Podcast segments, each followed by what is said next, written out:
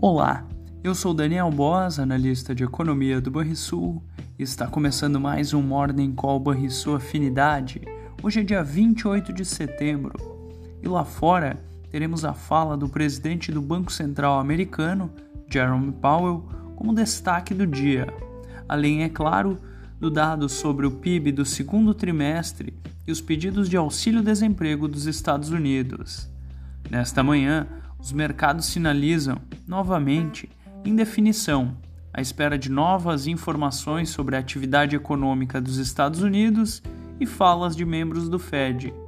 Seguem latentes as preocupações sobre o rumo dos juros nas principais economias do mundo.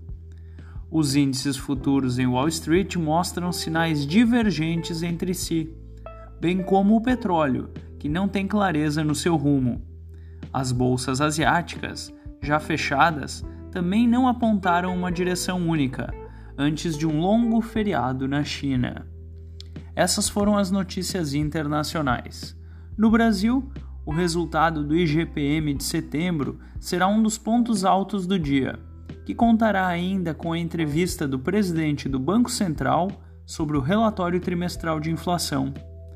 A indefinição do mercado externo poderá impedir uma retomada do Ibovespa.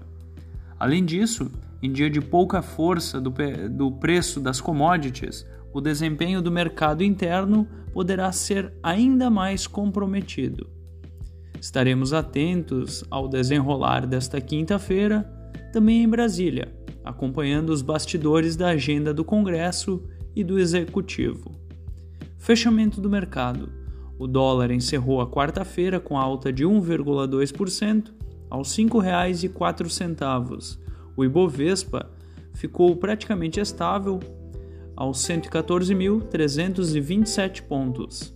Mesmo movimento percebido no S&P 500, que marcou 4.275 pontos. O DI futuro para janeiro de 2024 avançou 2 pontos base, a 12,28%. Já o DI futuro para janeiro de 2025 subiu 19 pontos base, a 10,90%. E o DI futuro para janeiro de 2030, o juro longo, subiu 16 pontos base, a 11,68%. Você ouviu o Morning Call e sua afinidade com os destaques do dia. Acompanhe de segunda a sexta-feira o nosso overview.